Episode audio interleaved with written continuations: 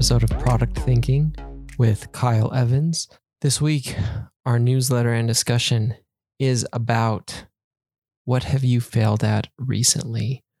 Learning in the open and overcoming the fear of failure. So, Sara Blakely, the founder of Spanx, tells the story of a question her father asked her when she was a child.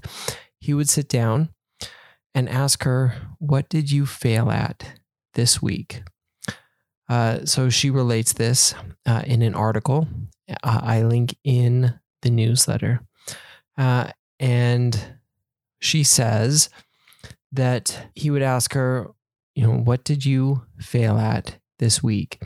Uh, he didn't want to know how many A's she'd gotten. He wasn't interested in how many Girl Scout cookies she'd sold, how many goals she'd scored, or whether she'd gotten a perfect score on her math test.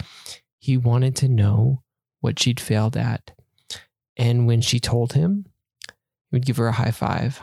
This was an important lesson, of course. And, and she said in an interview that I didn't realize at the time how much this advice would define not only my future, but my definition of failure. I've realized as an entrepreneur that so many people don't pursue their idea because they were scared or afraid of what could happen. My dad taught me that failing simply just leads you to the next great thing. So it wasn't about failing, but pushing past her current limits and learning something new. And that obviously helped her when bigger challenges came and eventually helped her form a multi billion dollar company and led to future success. My kids have recently started learning to ride bikes to much consternation. You know, we took the training wheels off and, uh, you know, they expected to be able to hop on their bikes and ride without any problems. So when they tipped over, they were frustrated because it took practice to balance and start and stop and do all of the things that it takes in order to successfully ride a bicycle. But they practiced extensively, really, until they were able to ride uh, nearly flawlessly, very, very well. But of course, that took practice, it took time, it took effort. Uh, failure is part of everything that we do. We stink at things when we start, but we seem to have this expectation that we will be good at everything, regardless of when we started.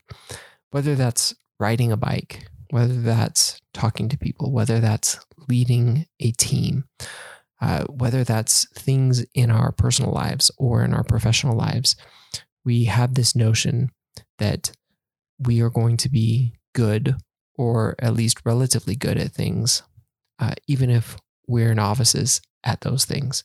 Few, if any of us, are born with such innate talents that we don't need to hone and refine them. Even fundamental actions take practice, which is why we need to get over our fear of failure. It's not easy, but we need to give ourselves permission to suck at things. You can't become an artist without drawing and painting and really practicing art. Your first attempts will be really, really crappy. You you can't become a good artist without producing really crappy work in the beginning. Maybe some can. I don't think most of us can do that. You can't get good at public speaking without actually getting in front of people and speaking to them. The few the first few times will be very very rocky most likely. But after that, after the practice and the the trial, uh, you'll likely become much, much better at it. And each time you will improve and the, you will suck at it in the beginning and get better at it. And that's what it takes to become good at something, failing, sucking at it, and then improving. So, how do we do that? Uh, we have to overcome our fear of making mistakes. So, uh, I link in the newsletter this week, and you can find the link to this week's newsletter in the show notes. Uh, how to overcome your fear of making mistakes. Uh, that's the first article. First, don't be ashamed of your fear. Uh, it's natural, but don't be ashamed. Uh, second, focus on the process. You can't control the outcomes, but you can control your process. So make progress on that. And finally, keep your eyes open. Don't just focus on potential mistakes, but broaden your view of all the possibilities that lay before you.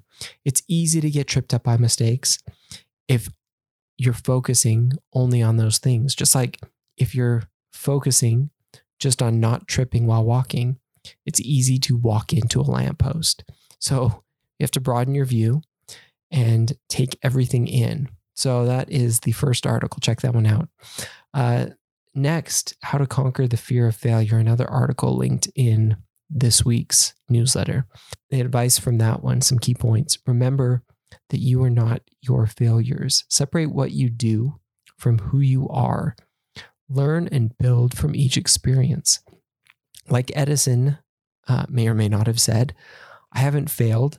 I've just discovered a thousand ways that don't work. All right. Uh, another link uh, Failure is an Option. This is a podcast that covers a variety of topics. Uh, one of the main discussion points is Google X, where they celebrate failure. So, Google X is where they are taking moonshots at Google. They are trying to do the impossible or near impossible and failing regularly.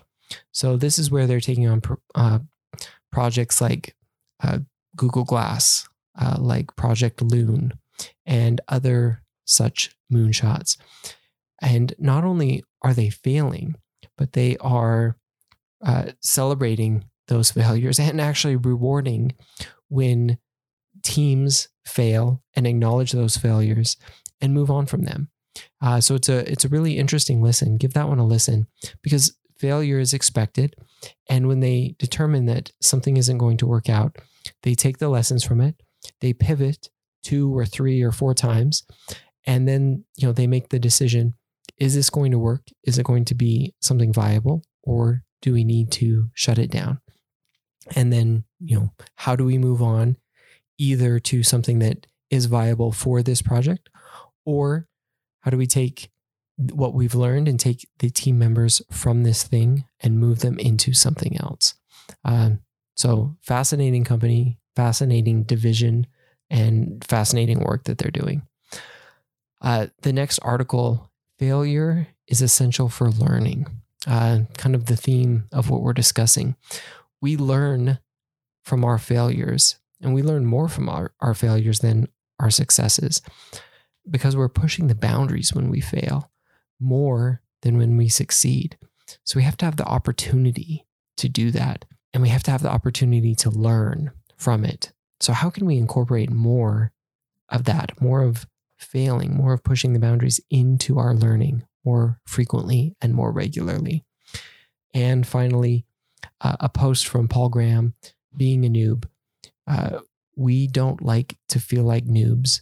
It cuts against our grain, it cuts, to, cuts against our evolution because it means we're growing and we're pushing outside of our com- our comfort zone. Uh, so check that one out. Ultimately, failing is part of our learning process. It means that we are pushing outside of what we know and that we ultimately can be learning and growing. We have to be failing and we have to be pushing outside of of where we're at if we want to ultimately succeed in my opinion And the more we can do that, the more we can learn in the open, the more we can overcome our fear of sucking at things, of looking like noobs, uh, the further we can go and the more we can grow. So, check out some of those articles. Uh, don't be afraid of looking like a noob, looking like we suck at something initially, because everybody sucks in the beginning. Uh, so, that is this week's newsletter. Check it out productthinking.cc. Uh, there's a couple other interesting articles and listens. Over half of Americans over 18 have received at least one vaccine shot. Uh, that is amazing. Uh, we knew it would happen about this time. Uh, uh the US has uh, struggled in some ways, has succeeded in others. And that's pretty much a success story from the COVID 19 pandemic, uh, the vaccine uh, distribution. So, an exciting thing to, to celebrate amid some good things and some bad things that have happened in this pandemic. So, uh, interesting to kind of check that out. Uh, and then finally, an interesting podcast email is making us miserable. Uh, we already knew that, right? Email wasn't necessarily made for collaboration in the way that we do that and kind of lump in the other communication tools that we use. So, uh, Slack and Teams and uh, chat and everything else, you're not off the hook here. Uh, uh, we weren't made to communicate and collaborate like we necessarily do. But here we are. And what can we do about it? You know, we we need time to be able to disconnect and do meaningful, deep work but the way that we have our days scheduled and the way that we're connected doesn't allow for that. I wrote about that with some of uh, my other posts, and you can check those out. But what are some of the solutions? I, I think we'll probably dive into some of that a little bit later, but you can check out that podcast. It's an interesting one. And if you like this, uh, this podcast, uh, and this newsletter, you can obviously follow. You can subscribe for the free newsletter. Uh, that is obviously free. Uh, you can subscribe for the paid newsletter, uh, where you can get some bonus content each month, some longer reads and information uh, that come out a few extra times each month and, and support what I am doing with product thinking. Or if you just want to leave a a one time tip, uh, you can do that in the link, uh, buy me a coffee, uh, or just share uh, for you know for others to know about this newsletter, this podcast. I appreciate that. Give us a shout out. That would be awesome too. So uh, that is it for this week. I look forward to seeing you next time. Uh, follow me on Twitter at Kyle Larry Evans, and we'll see you again soon.